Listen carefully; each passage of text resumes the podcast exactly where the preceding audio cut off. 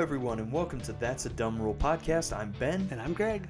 Greg, today we're talking about a really interesting topic replacing the onside kick and rules around this. I think you're going to walk us through one of these replacement rules that could be a thing in the near future. Yes. So this isn't a rule yet, but it is being discussed uh, in the NFL.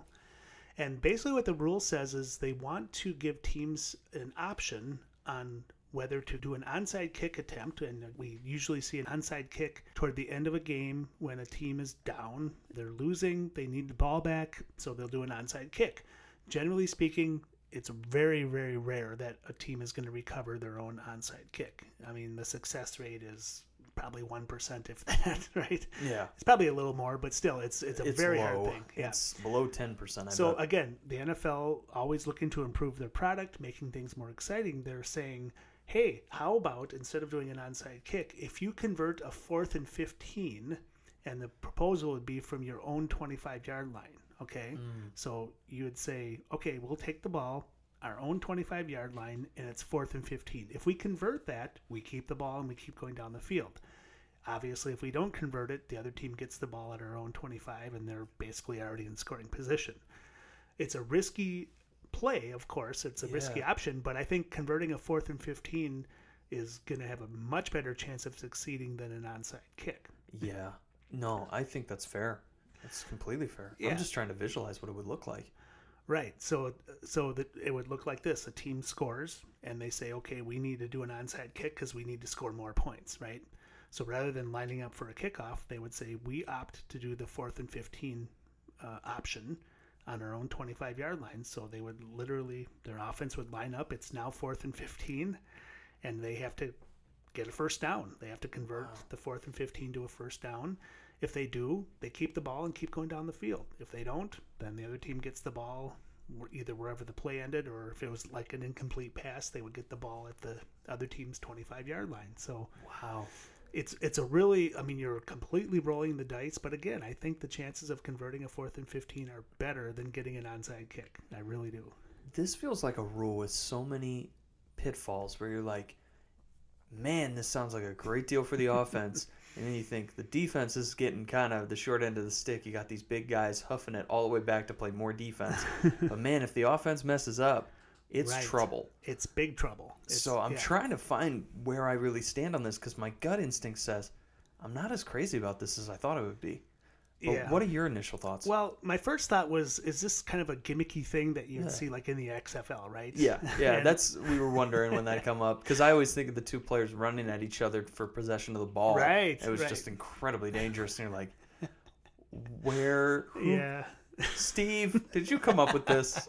Yeah. Vince, excuse me, Vince. Vince where's the whiteboard? Yeah. yeah. Vince probably came up with that one. Right. No. So i again, they're using it in the XFL, and take everything you hear about the XFL with a grain of salt. They're they are the poster child of we're gonna try anything to make this game exciting. Oh my so God, some yeah. things are good, some things eh, I wouldn't do that. So, Yeah, but I think this rule or proposed rule has some legs to it because I think it does give a team a better chance of getting the ball back, and of course that makes everything exciting, right? Yeah. You're going to see an onside kick late in the, generally late in the game. Team is down by eight points. They need the ball back. There's a minute left. They're going to do an onside kick. Mm-hmm.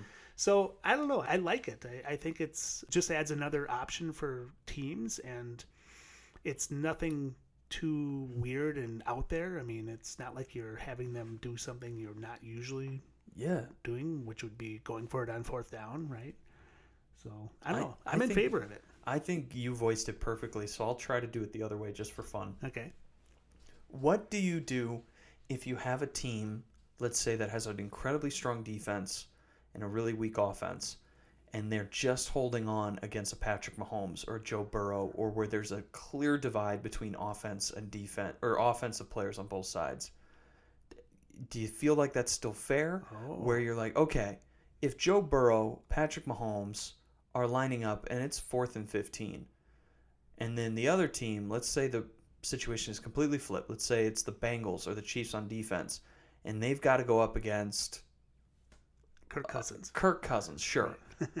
Do you think that's an unfair balance that a team can select? Hey, we've got a quarterback that's simply just better than yours, and we can go out there and because we have a quarterback that we trust more, that we think is more capable, that we just so happen to have this guy that we can do different way we can finish mm. the game in different ways that you can't. That's a good that's a good question because you're right. If you looked at all 32 NFL teams, some of them are just going to convert fourth and 15s more than others because they have better players. They have a better offense. I can only think of like four to maybe five quarterbacks where I'm like, yeah, Yeah. like that seems like a play I would trust them to make right. at a high percentage, like 40% of the time, 35% of the time. Mm-hmm. Like if it's over one third, I'll take it. Yeah. And that's like Mahomes, that's Burrow, Allen on a good day, Josh maybe. Yeah. Um, and Herbert, I really, I would still Yeah. turn the ball over to him. Yeah. But as I look at like a Russell Wilson, as I look at like even some rookie quarterbacks around the league, Justin Fields, I'm not, I don't think he Mm-hmm. could do it. I, I whatever Mariota's doing down there, like there's a lot of question marks across the board of if teams would be able to use this, would they want to use it? Right. And I, I assume they would because they like it more than the onside kick. Yeah. I don't know. I'm just a part of me is trying to figure out and maybe talk through if it's fair or not.